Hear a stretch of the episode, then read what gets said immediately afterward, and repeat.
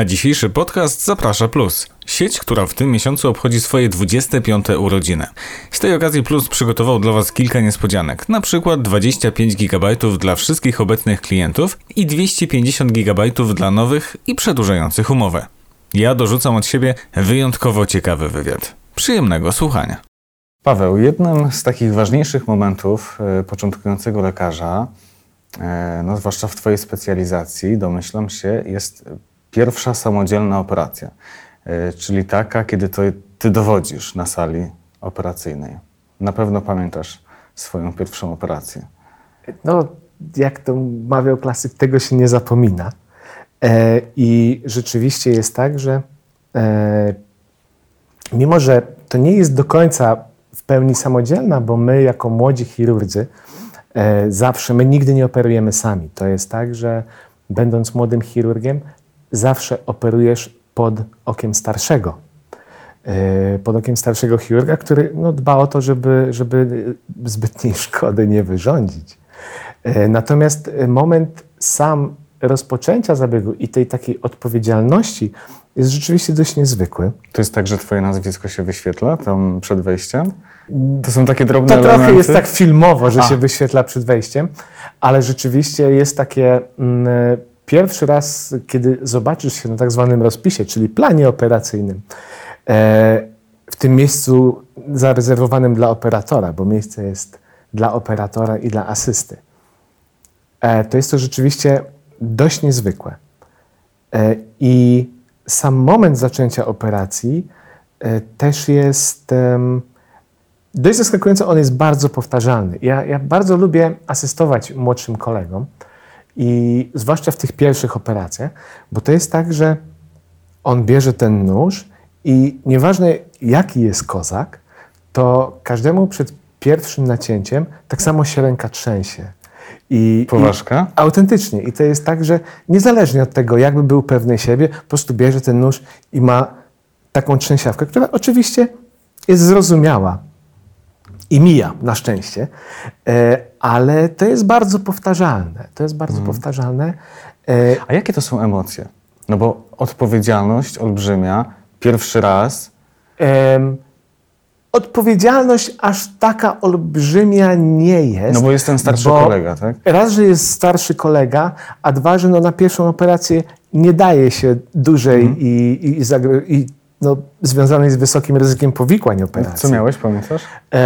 Pierwszy to był guzek piersi. I to było bardzo dawno temu. I wtedy jeszcze była u nas taka procedura, że się wykonywało tak zwane badanie śródoperacyjne w przypadku podejrzenia raka, ponieważ diagnostyka przedoperacyjna była dużo gorsza. I był taki moment, że trzeba było po prostu ten guzek wziąć, wyciąć, tak żeby go wyciąć i wysłać do badania śródoperacyjnego. I to był taki zabieg. To ciężko jest opisać to uczucie, ale ono jest niezwykłe i to jest takie bardzo, bardzo fajne uczucie, takie, które się naprawdę, naprawdę pamięta. Moment takiej inicjacji zawodowej. Trochę tak. Ale miałeś nerwa? Każdy ma. Oczywiście. Jak mówi, że nie ma, to kłamie po prostu. Miejska legenda głosi, że później taki lekarz musi przynieść ciasto na oddział. Kiedyś nosiło się flaszki. Ja już tych czasów, na szczęście, tych czasów nie pamiętam. I to nie jest miejska legenda. U nas do teraz tak jest. My bardzo pielęgnujemy tą tradycję. I każdy z nas, z młodszych kolegów, jak już wykonają jakiś zabieg, powiedzmy kolejny etap rozwoju chirurgicznego, czyli jakiś większy zabieg wykonają, to wtedy też takie ciasto przynoszą. Ale żeby nie było, ostatnio nawet nasz szef wykonał zabieg, którego wcześniej nie robił i też przyniósł. Czyli zasada dotyczy wszystkich. Zasada absolutnie dotyczy wszystkich. Ile ty miałeś wtedy lat? Ty byłeś po medycynie, mniej więcej. Ty byłeś po medycynie po 6 latach studiów na stażu?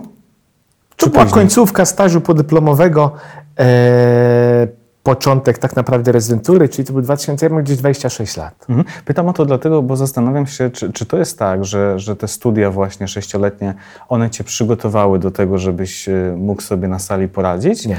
No właśnie, czy to jednak dopiero życie szpitalne uczy tych najważniejszych rzeczy? Jak to wygląda? Nasz system kształcenia nie do końca, to też nie do końca da się przygotować, ponieważ medycyna jest tak szeroka i w czasie tych 6 lat musisz się nauczyć wszystkiego. Kardiologii, albo przynajmniej mieć pojęcie, bo tego się uczysz. O kardiologii, o radiologii, o wszystkich dziedzinach zabiegowych. Nie jesteś w stanie się nauczyć operować na studiach. To tak naprawdę trzeba by było, od tego jest szkolenie specjalizacyjne, żeby się nauczyć operować. Czyli musiałoby mieć 20 lat. Pewnie tak. I są podstawowe tak zwane umiejętności i to jest coś, co my obecnie bardzo często uczymy studentów. Zresztą dzisiaj nawet skończyliśmy zabieg troszeczkę szybciej i była studentka 4. roku i my, jak mamy pewien luz czasowy, jak uda nam się wyrobić troszeczkę szybciej niż jest to przewidywane, bo zabiegi planuje się na określoną długość czasu, jeżeli uda nam się szybciej wyrobić, to my bardzo chętnie uczymy tych studentów, bo co innego jest nauka szycia, na przykład na tak zwanej świńskiej nóżce, którą się kupuje w supermarkecie, w dziale mięsnym i potem studenci namiętnie te świńskie nóżki serują. To wygląda dosłownie? Tak, dosłownie tak. To jest taki najczęstszy. Są też takie specjalne trenażery, takie sztuczne skóry, ale świńska nóżka jest tańsza. Jest tańsza i od trenażera. A poza tym najczęściej to jest tak, że studenci tam kupią sobie świńską nóżkę na warsztaty, założą kilka szwów i ją wyrzucają i już potem nie pamiętają. Ale to jest coś takiego, czego my uczymy i ja bardzo chętnie uczę, bo oczywiście dla nas, ja akurat lubię uczyć, więc mi to nie przeszkadza, ale są tacy koledzy, których to denerwuje. No właśnie, ty mówisz chętnie uczę, a jak ty wspominasz swoje początki, kiedy ty byłeś tym młodym lekarzem, przyszedłeś do swojego pierwszego szpitala? Jakie relacje panowały pomiędzy młodziakami a doświadczonymi lekarzami? Jest jak w wojsku, czy jest przyjaźń? Bywa jak w wojsku, natomiast ja trafiłem nieźle, żeby nie powiedzieć bardzo dobrze. I my mieliśmy takiego szefa, który dalej jest naszym szefem, ale już nie w tej części szpitalnej, pan profesor. I nasz profesor zawsze wychodził z założenia, że my musimy się uczyć i on nam dawał bardzo dużo robić.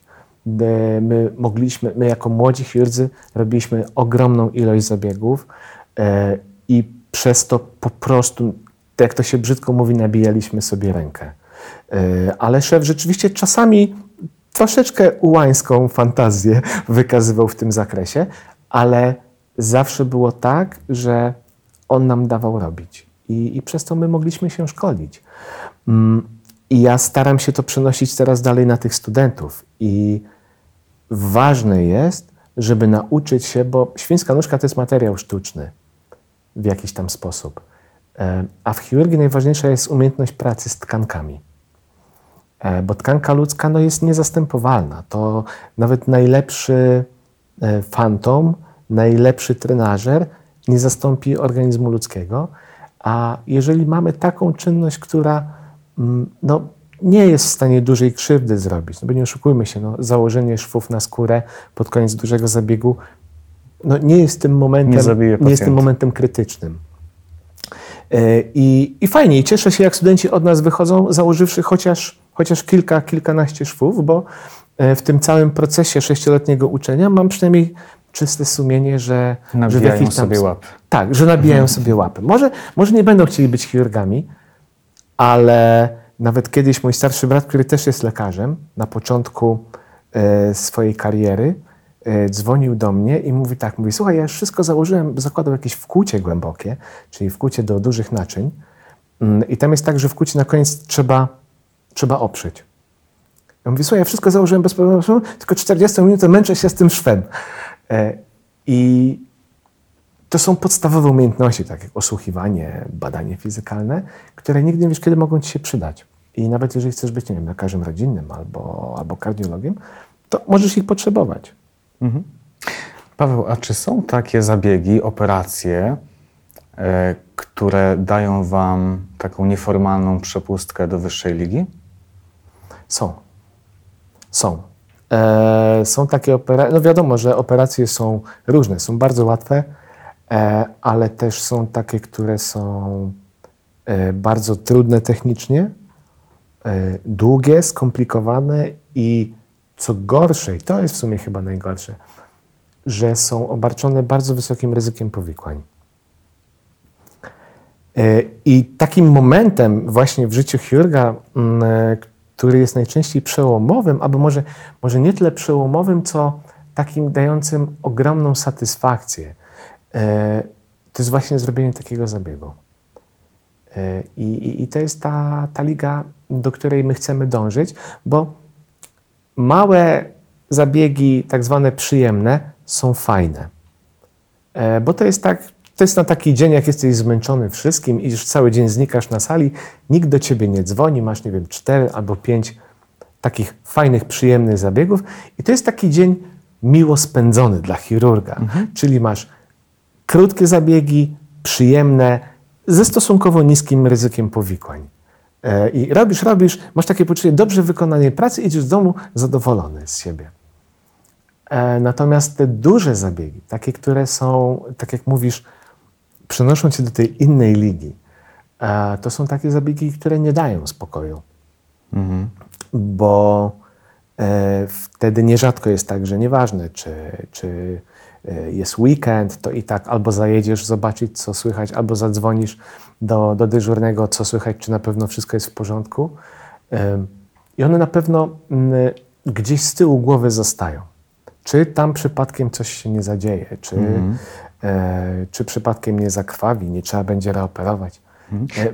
Jakiego rodzaju to są zabiegi, tak żebyśmy, nie rozmawiali czysto hipotetycznie? Co to może być? To jest jakiś przeszczep serca na przykład, czy coś zupełnie innego? Na przykład przeszczep serca. Ja widziałem jeden w życiu, więc tutaj się nie za bardzo mogę odpowiedzieć. Z naszej dziedziny, którą my się zajmujemy, no to takim naszym największym zabiegiem to jest w sumie chyba usunięcie przełyku z takich jednonarządowych, bo czasami w chirurgii onkologicznej, którą ja reprezentuję, czasami jest tak, że guz gdzieś w jednym miejscu powoduje na przykład zajęcie, 3 narządów, jelita, nerki, i na przykład ogona trzustki. I musisz wykonać tak zwaną resekcję wielonarządową, czyli każdego tego narządu po kawałku usunąć po to, żeby tą masę w całości wyciągnąć.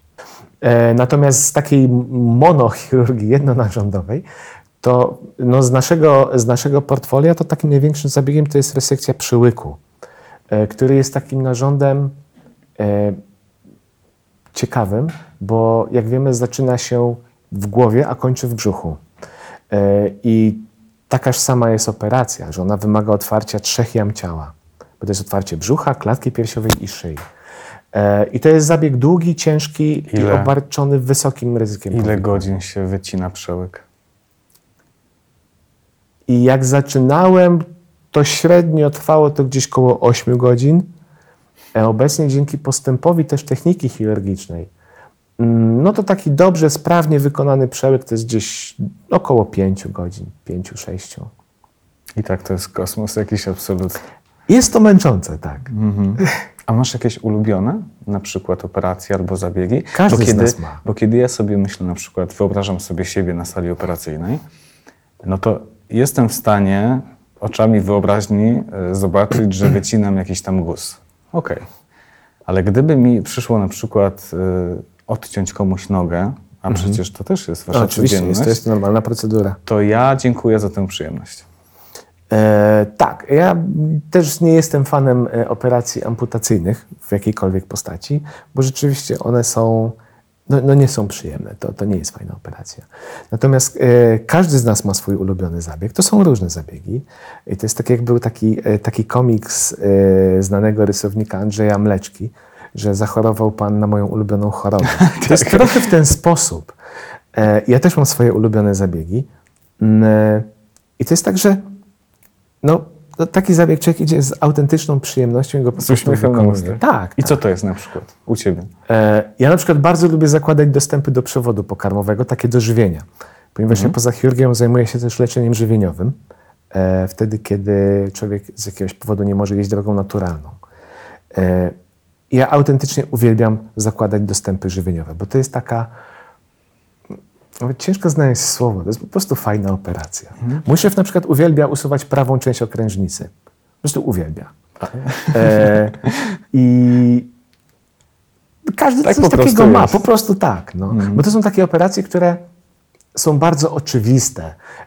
To jest tak, że jest dobra anatomia, dobrze widoczne są warstwy i to tak idzie. To jest... Właściwie ciężko mi znaleźć porównanie, ale to są po prostu, to jest taka rzecz, która sama idzie, sama się toczy. Właściwie trzeba jej trochę pomóc, ale te rzeczy się same, kolejne etapy otwierają. Mhm, okej. To teraz ciutkę poważniej. Powiedz mi, co się odpowiada kilkuletniemu chłopcu, który pyta cię o to, czy jego tatuś będzie żył? Bo miałeś taką sytuację. Tak. My mimo wszystko jesteśmy nauczeni mówić prawdę. I tą prawdę można powiedzieć w różny sposób. I to jest tak, że my bardzo często jesteśmy pytani przez pacjentów, taka powtarzalna filmowa scena, prawda?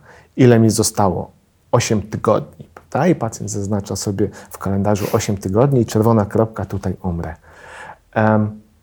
To tak nie jest. My wiemy, oczywiście znamy statystyki, wiemy, które nowotwory lepiej rokują, wiemy, które rokują bardzo źle. My jesteśmy w stanie na podstawie zaawansowania i dostępnych statystyk powiedzieć, że dla na przykład tego nowotworu w tym stadium. Zwykle bywało. Średnia przeżycia czy mediana przeżycia jest pół roku. Tak? I to jesteśmy w stanie powiedzieć. Natomiast każdy z nas widział takich pacjentów, którzy zdecydowanie byli poniżej tej mediany, bo na przykład ich reakcja psychiczna i taki załamanie, które przyszło z tą informacją, osłabiło organizm na tyle, że on już nie chciał walczyć. Czyli to nie jest ściema, że nastawienie jest szalenie ważne? Nie, nie jest. I ja też kiedyś opisałem taką historię, taką starszą panią, przesympatyczną babuleńkę, taką, która za każdym... Ja akurat się tą panią zajmowałem w opiece żywieniowej. Ona miała rozsianego raka żołądka. Czyli generalnie z rozsianym rakiem żołądka ona powiedziała, ona jeszcze była zakwalifikowana do leczenia chemicznego i to było gdzieś jakoś wiosną. Ona powiedziała, że ona absolutnie tej chemioterapii nie chce, że dla niej ważniejsze jest przeżyć najbliższy czas w komforcie, niż walczyć o ten czas, który i tak już jest określony w jakiś sposób. I ta pani... Ona trochę statystyki oszukała. Ona przeżyła lato i tak bardzo fajnie jej przeżyła, bo ona sobie siedziała w ogródeczku, popijała kawkę na tyle, na ile mogła. Siedziała, rozmawiała z wnukami, cieszyła się słońcem. Przeżyła jesień, przeżyła następną wiosnę i w końcu umarła. Mhm. Natomiast ona w tą drugą stronę oszukała statystykę. Na plus. Także mimo wszystko to nastawienie też w jakiś sposób gdzieś, chyba w sposób trochę niemierzalny, tą naszą odpowiedź organizmu i tą immunologię w jakiś sposób też reguluje i też troszeczkę na nią wpływa. Mhm. Zacząłeś odpowiadać na to moje pytanie o tego chłopca kilkuletniego, że zwykle nie oszukujesz pacjentów, ich najbliższych. To znaczy, że co? Takiemu chłopcu też trzeba powiedzieć prawdę? Jak ty wyszedłeś z tamtej sytuacji? Dokładnie jak z tego wyszedłem, to nie pamiętam, jak to było, bo tak naprawdę to była rozmowa i z mamą, i z chłopcem. To nie jest tak, że 5-latek przychodzi na oddział odwiedzić ojca, bo zawsze towarzyszy mu ktoś dorosły. Natomiast myśmy kilkukrotnie ostatnio mieli, zwłaszcza w czasie COVID-u, mieliśmy takie sytuacje. Mieliśmy bardzo młodych ludzi, bardzo chorych, z bardzo już przewidywalnym końcem życia i których te dzieci, kilkuletnie, autentycznie kilkuletnie dzieciaczki, oglądały ich przez szklaną przez szklaną szybę, no, odgraniczającą drzwi oddziału, bo covidowe ograniczenia powodowały, że nie mogły ich zobaczyć osobiście. Strasznie trudne sytuacje, ale rzeczywiście wydaje mi się, znaczy ja zawsze wychodzę z takiego założenia, że lepiej powiedzieć jest prawdę. I my często rodziny nas proszą, ale proszę jemu tylko nic nie mówić. Natomiast no, na koniec dnia to jest zdrowie i życie tego człowieka. I jeżeli on powie, że nie chce wiedzieć, okej, ja to szanuję, ja nie muszę jemu mówić. Natomiast wydaje mi się, że po prostu powinien wiedzieć. Chociażby dlatego, żeby poukładać sobie pewne rzeczy w życiu. No to nie są absolutnie łatwe rzeczy, dlatego chcę cię zapytać tak zupełnie poważnie, zupełnie uczciwie, żebyś powiedział, co jest dzisiaj dla ciebie łatwiejsze? Wycięcie jakiegoś, powiedzmy, rozległego guza, czy na przykład przekazanie informacji o zgonie? Nie mogę wybrać, bo muszę i to, i to. I nam na oddziale o profilu onkologicznym, zresztą na każdym oddziale, zwykłym oddziale chirurgicznym, takim ogólnochirurgicznym tak samo, śmierć po prostu towarzyszy każdego dnia. I to jest tak, że w jakiś sposób każdy z nas nauczył sobie radzić w tej sytuacji, bo tego się nie uczy. Zresztą tego się nie da nauczyć. No właśnie dlatego o to podpytuję, bo mam takie poczucie, że to jest duży problem.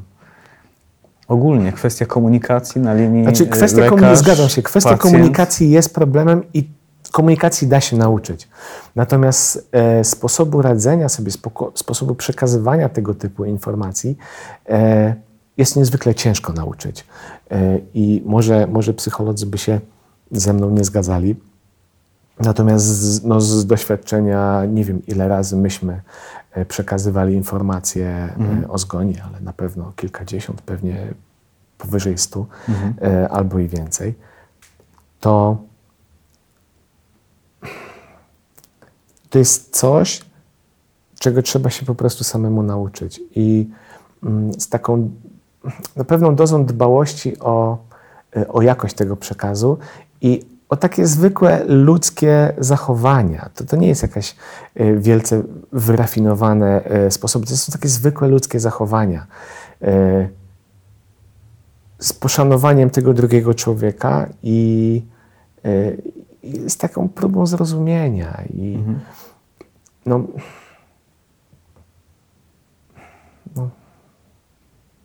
Ale użyłeś takiego sformułowania, że ty musiałeś się tego nauczyć. Tego, jak na przykład przekazać taką informację o zgonie pacjenta najbliższym.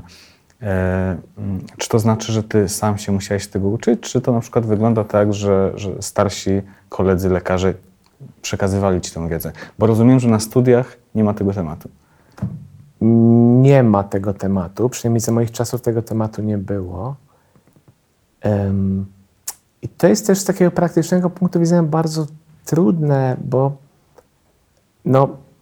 z szacunku dla drugiego człowieka ja nie zabieram studentów, nawet jeżeli mamy studentów na praktykach. Nie zabieram studentów, chodźcie, patrzcie, jak to się robi. No tak. Bo to, tak jak mówisz, to jest bardzo intymna sytuacja i to jest bardzo trudna sytuacja. Jednocześnie ona też nie powinna być przewlekana. Bo to ci ludzie zostają z tą sytuacją. I my wracamy do naszych codziennych obowiązków. Tak? I jak człowiek umrze, to my informujemy o tym rodzinę, jakby dokonujemy czynności naszych wszystkich administracyjnych, potrzebnych, typu wystawienie tam świadectw zgonu, tych wszystkich rzeczy. Natomiast nasze życie się nie zmienia. Ono idzie dalej. Życie tych ludzi zmienia się dramatycznie, całkowicie, a nasze idzie dalej. I my też nie możemy za bardzo tego ze sobą zabierać. Bo tak jak mówię, nasze życia idą dalej. To jest dla nas element pracy. Trudny, ale ciągle jest to element pracy. My nie możemy tego ze sobą zabierać, to teoria. A powiedz mi, jak to wygląda w życiu? Czy udawało ci się zawsze zapomnieć, wyciąć, iść dalej do kolejnych pacjentów? Nie. Znaczy, dla mnie to jest trudny moment. Ja tego momentu nie lubię i są takie zgony, które widzę oczami, mimo że były kilka lat temu. To są takie sytuacje, które były na tyle ciężkie, na tyle wpijające się w pamięć, że ja dosłownie widzę, jak zamknę oczy, to widzę tą sytuację. To nie jest tak, że ona za mną chodzi i nie daje mi żyć, natomiast przywołaną widzę w całości. Czyli jednak zostaje. Zostaje. Mhm. Zapytałem cię na samym początku o te takie właśnie wyjątkowe, pozytywne wydarzenia w życiu lekarza, typu pierwsza samodzielna operacja, no ale nie wiem, czy wszyscy, ale z całą pewnością masa lekarzy ma też to nieszczęście przeżyć pierwszy zgon pacjenta. To też musi być jakieś szczególne wydarzenie. Tak. Jak się człowiek zachowuje w takiej sytuacji? Czy rozumie, że tak po prostu bywa, czy jednak pojawia się jakieś uzasadnione bardziej albo mniej poczucie winy? Czy pojawiają się myśli, refleksje, co mogłem zmienić? Czy na pewno wszystko było ok? Jak to wygląda? Myślę, że to jest raczej w kategorii refleksji, bo poczucie winy to jest trochę złe określenie, bo my nie powinniśmy żyć winą, bo najczęściej to nie jest wina. Znaczy, jeżeli jest to wina, to jest inna sytuacja. To są inne sytuacje, prawda? To od tego są już określone sposoby postępowania. Oczywiście. Natomiast coś znowu, o czym się u nas nie mówi, to, że z operacjami wiążą się powikłania. Nie ma operacji na świecie, która by była w 100% wolna od powikłań. Nie ma. Nawet najprostsze mogą się powikłać. Może zrobić. Tak jak mówiłem, te najprostsze operacje, takie, które się daje najmłodszym, typu, nie wiem, pobranie węzła chłonnego, wycięcie jakiegoś tam guska ze skóry, one też się potrafią powikłać. One potrafią zropieć, potrafią zakrwawić. I to jest coś normalnego. I teraz my byliśmy zawsze tak szkoleni u mnie w naszej klinice, że możesz zrobić błąd. Możesz go zrobić, bo to jest wpisane w chirurgię. To, czego nie możesz, to go olać, a to, co musisz, to musisz myśleć o tym i wiedzieć, jak go naprawić. Bo to, że będą błędy, każdy z nas ma powikłania. Każdy. Im więcej operujesz, tym masz więcej powikłań, bo to jest statystyka. Mylimy się, tak. To jest statystyka. Natomiast też tymi powikłaniami nie można żyć tylko. Trzeba też nauczyć się radzić sobie z nimi, bo jeżeli będziesz za bardzo się nimi przejmował, za bardzo bał się tych powikłań, właśnie ciągnąc za sobą te nakładające się emocje, to one w którymś momencie człowieka zablokują. I bywa tak, że człowiek jak ma na przykład serię powikłań, tak, to w którymś momencie zaczyna sobie myśleć, to może ja już tej operacji nie będę robił. Czyli zaczyna wątpić w swoje umiejętności. Trochę tak, trochę idzie w takie myślenie magiczne. A czasem to jest kwestia przypadku. Czasem jest to kwestia fatalnego zbiegu okoliczności. I na świecie jest w ten sposób, że w takich dojrzałych systemach opieki zdrowotnej, że to wszystko jest monitorowane. Tak zwane Quality, Mortality and Morbidity Meetings. U nas też one wchodzą. I to jest tak, że monitorowanie powikłań nie jest bronią przeciwko tobie.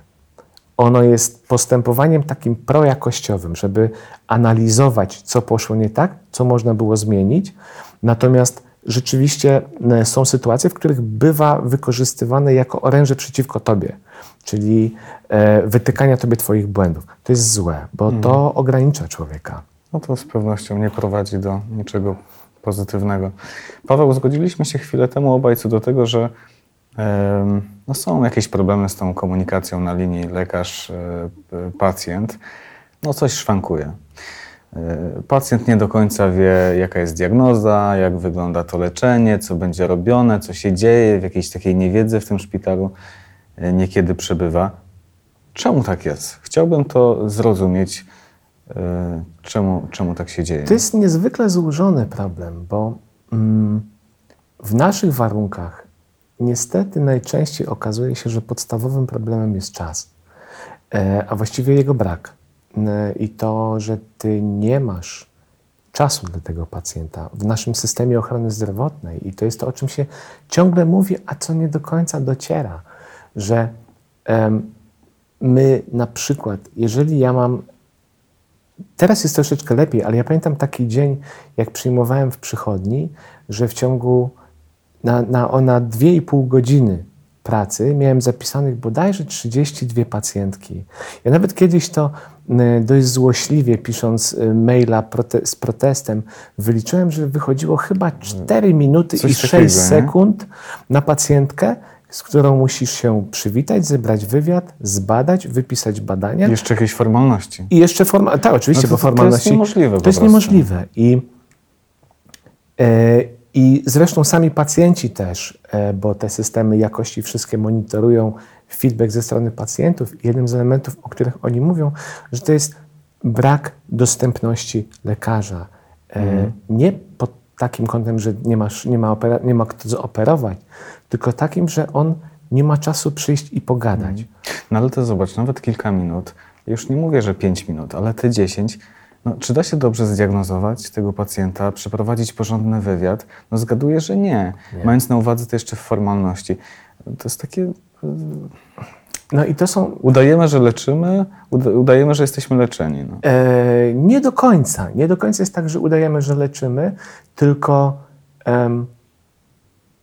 raczej staramy się priorytetyzować rzeczy. I mając do wyboru przeczytanie wyniku tomografii komputerowej versus pogadanie, co słychać u małżonki, wiadomo, że wybierzemy przeczytanie tomografii komputerowej, bo ona później wpłynie na proces diagnozy czy na nasze decyzje dotyczące leczenia.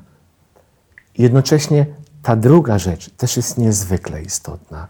Słyszałem takie zdanie, a propos tego, co mówisz, przepraszam, że ci wchodzę w zdanie, że lekarz leczy swoją osobą, swoim nastawieniem, tym, co powie, nie tylko receptą, więc to też pewnie ma szalenie duże znaczenie. I to jest coś, czego uczą na kursach z prawa medycznego, które są obowiązkowe do wszystkich specjalizacji. Bo wiadomo, żyjemy w takim przekonaniu, że prokurator i prawnicy gdzieś tam cały czas na nas patrzą i tego uczą. I jedno z pierwszych zdań, które na takich kursach się wypowiada, że dobrze zadbany pacjent to jest pacjent, który nie pozywa. Nawet jeżeli będą powikłania, ale on będzie miał poczucie takiego bycia zaopiekowanym. I niektórzy oczywiście też to wykorzystują i stwarzają takie sztuczne poczucie zaopiekowania, może nie sztuczne, ale nadmierne.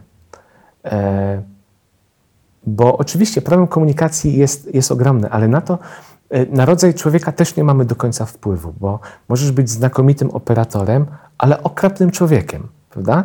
I teraz pytanie, co jest lepsze? Bo znamy takich ludzi, którzy jako ludzie z takiego zwykłego punktu widzenia są okropni, niemili, niegrzeczni, ale znakomicie operują. Facet ham, ale świetnie operuje. I co jest ważniejsze. Dokładnie. I tak naprawdę pacjent zawsze dopasuje sobie do swojego doktora, bo są tacy, dla których najważniejsze jest, żeby z nim gadał i tam klepał po plecach i głaskał i mówił, że wszystko będzie dobrze. Ale są też pacjenci tacy, którzy przychodzą do ciebie i mówią: ja właśnie nie chcę nic wiedzieć, rób pan, co pan musisz. I to... Tak, ludzie mają inne potrzeby. Są ogromnie różni ludzie. I też to jest umiejętność, ogromna umiejętność potrafić dostosować swoje postępowanie do rodzaju człowieka, z którym masz kontakt. Bo jeżeli przychodzi do ciebie, ja się czasami śmieję, że jest taka grupa mężczyzn, dla których najczęściej przyjmowanym lekiem to jest pan żony spyta. No tak. Co pan przyjmuje za leki? Pan żony spyta. I to są takie osoby, które nie do końca się interesują swoim zdrowiem i tym, co będzie zrobione. Jest problem, ma być rozwiązany. Proszę bardzo, nie chcę nic wiedzieć. Chciałem ci właśnie zapytać o to, jakie są te grzechy też pacjentów, bo oczywiście to nie jest tak, że za tę złą komunikację odpowiadają wyłącznie lekarze. Oczywiście. Więc pytanie brzmi, jaki jest najcięższy grzech pacjentów, który skutkuje też tym, że ta komunikacja jest kiepska. Czy właśnie to, że nie mają wiedzy na temat chociażby swojego stanu zdrowia, czy może coś innego? To wpływa na podejście, zwłaszcza w takim okresie okołooperacyjnym czy przedoperacyjnym, kiedy pacjent nie uznaje, że coś jest ważne, potrzebne, żeby powiedzieć i o czymś należy przypomnieć. I to nierzadko wpływa na postępowanie i na to, co się dzieje przed zabiegiem. Natomiast niestety, i o tym też trzeba mówić, są też pacjenci, którzy kłamią, którzy nie mówią, którzy zatajają prawdę. Mhm. To też bardzo utrudnia współpracę. A przykład? Ze wstydu? Czy są inne powody? To już każdego trzeba by było spytać, natomiast są tacy, którzy po prostu ci czegoś nie powiedzą. Tak? Mhm.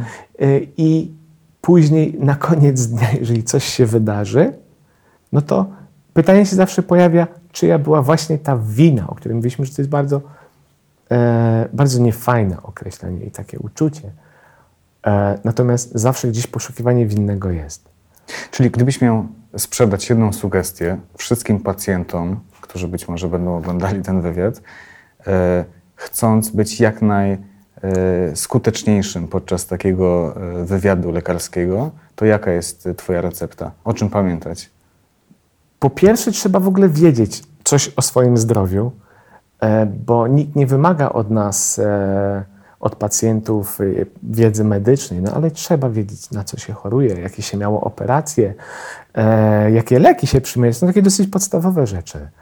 I bardzo ważnym, i to jest coś, o czym się wielokrotnie powtarza, to jest to, żeby nie bać się, nie wstydzić się zadawać pytań. I to jest tak, że pacjent i tak pytanie zada, tylko on je może zadać albo nam, albo temu tak zwanemu doktorowi Google'owi. Mm. I tam niestety dostanie złą odpowiedź. Ja niedalej kilka dni temu przyszła do mnie pacjentka na USG, która właśnie zapytała doktora Google'a. I ona nawet nie musiała mi mówić, co tam przeczytała. Ja po prostu mówię, i tym straszyli. No tak, straszyli, bo wszystkie w tym, bo tych źródeł jest kilka w tych internecie, tych złych i tych powtarzanych informacji. I te pacjentki na nie trafiają. I to jest tak, że i zresztą są na to badania, że pacjenci w jakiś sposób wstydzą się pewnych pytań zadawać, wychodząc z założenia, bo to takie głupie pytanie, pewnie nieistotne. I ja się ośmieszę. A podajmy przykład.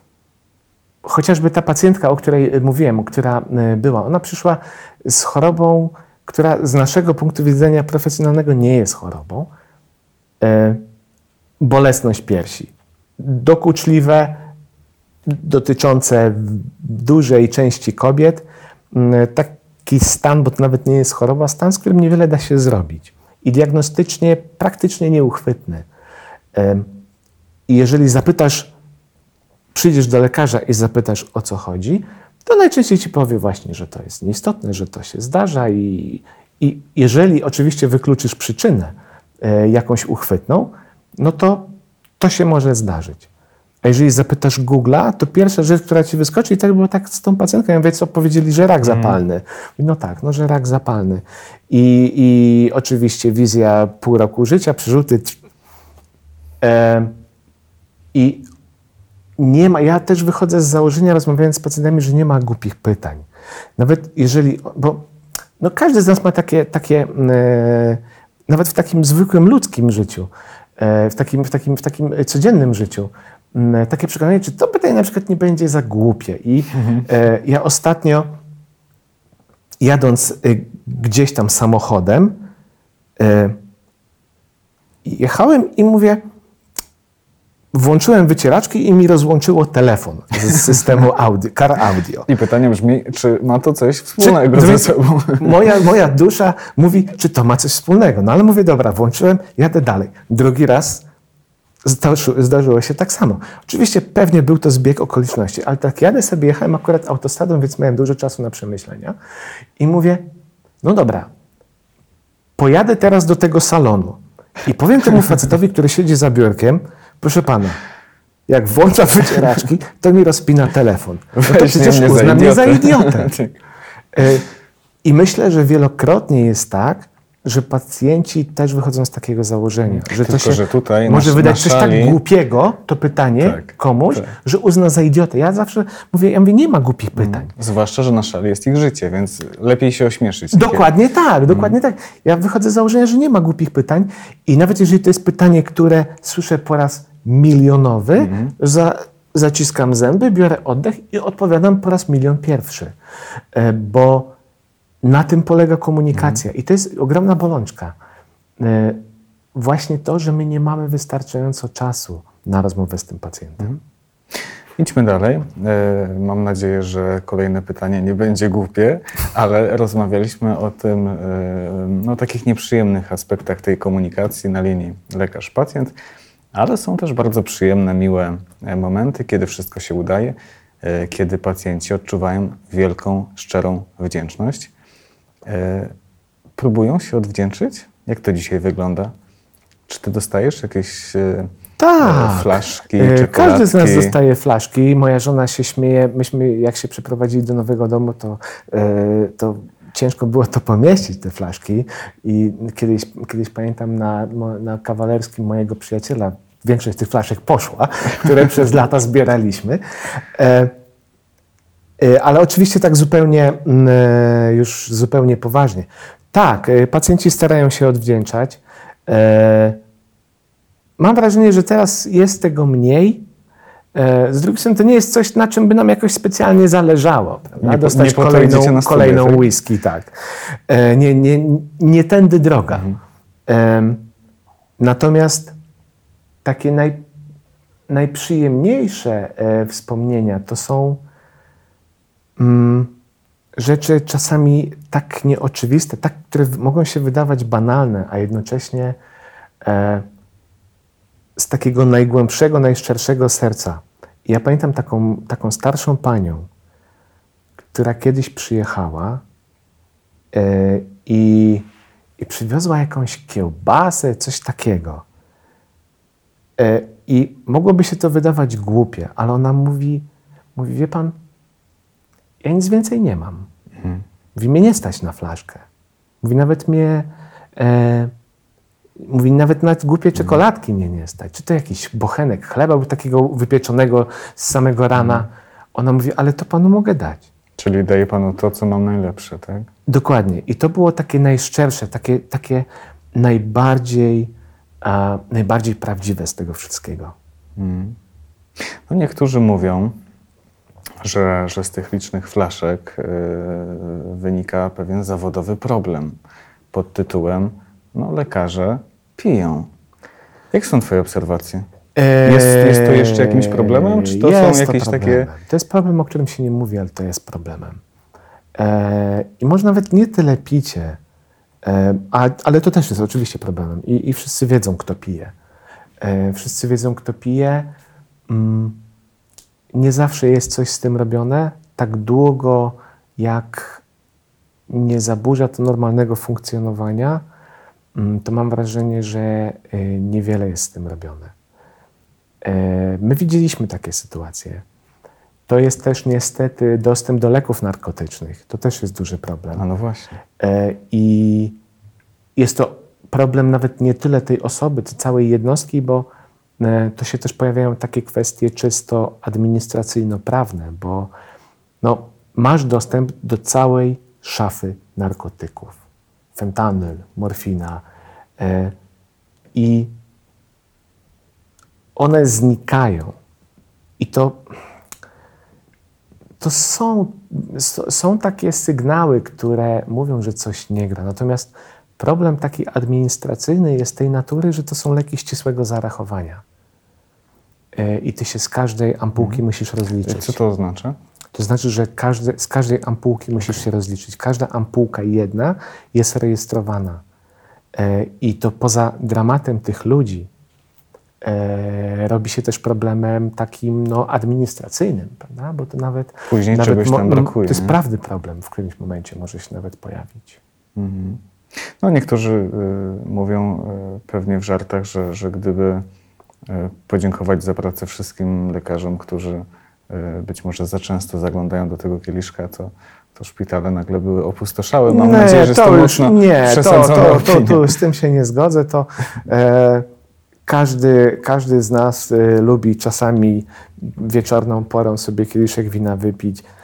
Tutaj to absolutnie, to nie jest tak, że po prostu unoszą się jakieś alkoholowe opary wieczorną porą na szpitalnych korytarzach i dyżurny bełkocząc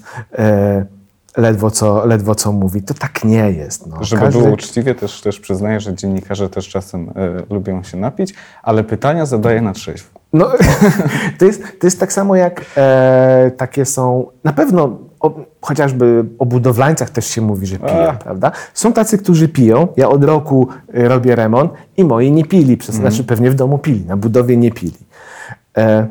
To są bardzo krzywdzące opinie. Bo bo nie są uzasadnione. To nie jest tak, że wszyscy chodzimy na rąbanie. No pewnie, no to obalamy po prostu te stereotypy. Powiedz mi proszę, zmierzając do końca, jakie są największe obciążenia tego twojego zawodu? Jaką ty cenę płacisz za to, że wykonujesz coś tak pięknego? Życie. Życie osobiste. Czas, którego nie jesteśmy w stanie poświęcić najbliższym. Czas, którego nie jesteśmy w stanie poświęcić na realizowanie swoich pasji. I to jest coś, czego ja się też zacząłem uczyć po 15 latach pracy. Tej walki o ten tak zwany work-life balance. Mhm. Bo my jesteśmy w stanie się zapędzić absolutnie w kozi róg i zapracować na śmierć. Ale to nie o to chodzi.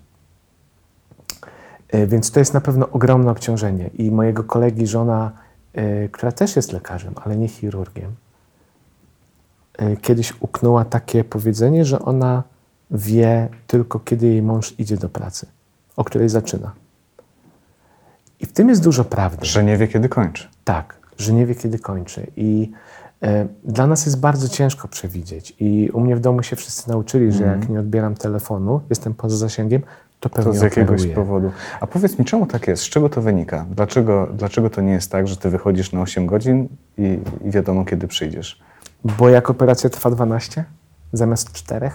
Może mógłby cię ktoś zmienić przy tym stole? Tak to nie działa? Tak to nie działa. Nie w naszych warunkach. Ja byłem na stażu w Wielkiej Brytanii, w takim ośrodku, który zajmował się leczeniem niewydolności przewodu pokarmowego i te operacje są z założenia długie. One trwają po 8, 10, 12 godzin. Ja byłem tak autentycznie żywo zaskoczony, jak gdzieś tam koło godziny 14. Oni operowali, w pewnym momencie koło 14 przyszło 3 innych chirurgów, ten mój opiekun tego stażu zdjął rękawiczki, zdjął fartuch, mówi chodź, idziemy. Patrzę, mówię, koniec zmiany. Ale jak to? Gdzie idziemy? On mówi, no na obiad. W tym czasie tamci się umyli, kontynuowali operację, myśmy poszli, zjedli obiad, wróciliśmy i dalej trwało. W naszych warunkach bardzo jest ciężko o to i chociażby dlatego, że jest nas za mało, jakby nie widzę możliwości, żebyśmy na dwie zmiany pracowali. I to tak jest. Czasami są nieprzewidziane sytuacje. Bywa tak, że zabieg się pokomplikuje i trwa po prostu dłużej i się przedłuży. Nie dalej jak miesiąc temu. W nocy do ciebie? Tak. Tak, dzwonią. Zwłaszcza jeżeli wikła się, no bo jak coś się dzieje w nocy, jeżeli to jest nasz pacjent, nie dalej jak miesiąc temu. Ja się śmiałem, bo to akurat była sobota. Myśmy mieli zaproszonych gości na wieczór do domu. I ja o 18:00 dzwonię do nich, mówię, słuchajcie, spotkamy się chwilę później, bo ja muszę jechać operować. Mhm. Tylko to jest tak, że u mnie w domu nikogo to już nie dziwi, bo my tak bardzo przywykliśmy do tego.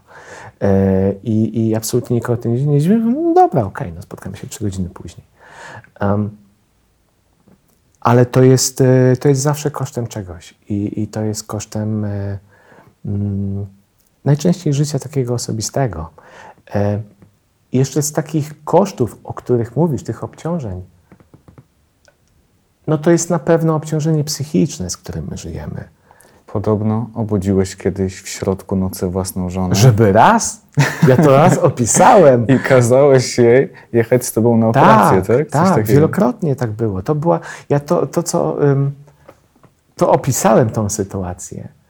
Natomiast to się zdarzało wielokrotnie. Wielokrotnie było tak, albo nie mogłem zasnąć i moja żona pyta, co się wierdzisz? Ja mówię, no tam myślę. Tak, tego typu rzeczy się przeżywa. Ale to akurat było przy okazji, wracając do wcześniejszych pytań, przejścia na ten wyższy poziom. To było przy okazji pierwszej takiej operacji z tego wyższego poziomu, tej wyższej ligi. A co robisz w takim razie, żeby nie oszaleć? Czy masz jakiś swój sposób, który... mam 1000 sposobów pewnie. Ja niestety mam tak, że bardzo dużo rzeczy mnie fascynuje i pasjonuje. Ja bardzo dużo rzeczy robię, a przynajmniej staram się robić, bo lubię poznawać nowe rzeczy. Jedną taką myśl od siebie były media społecznościowe, gdzie te historie opisywałem i w jakiś sposób, jeżeli to się nadaje oczywiście do pokazania i nie łamie to jakichś etycznych takich kanonów, to takie uzewnętrznienie pomaga. Mam w domu perkusję, co też bardzo pomaga, przetrenowane w liceum. Co na to sąsiedzi? Jest elektroniczna, także nie słyszę. Czyli odpowiadają dzień dobry jeszcze. Tak, jeszcze odpowiadają. Także to są... Generalnie chodzi o to, żeby przestać myśleć o tym, co tam zostało. Bo to i tak wróci, ale żeby znaleźć taki moment i to różnie jest, bo jedni koledzy biegają, jedni koledzy, nie wiem, prawda, jeżdżą na rowerze albo zajmują się czymś innym, sport oglądają. No każdy ma jakieś swoje, każdy ma jakąś swoją odskocznię, ale to jest też coś, co ja się staram moim młodszym kolegom mówić i jeżeli mogę im coś doradzać, to żeby mimo wszystko starać się gdzieś ten świat pozaszpitalny, pozamedyczny też mieć. Paweł, dziękuję ci pięknie. Bardzo dziękuję za to spotkanie. Bardzo. Niezwykle ciekawa rozmowa. Dzięki. Bardzo się cieszę. Ja dziękuję naprawdę za zaproszenie i jestem naprawdę mega szczęśliwy, że mogłem tu być. No, zaszczyt coś takiego usłyszeć. Dzięki wielkie.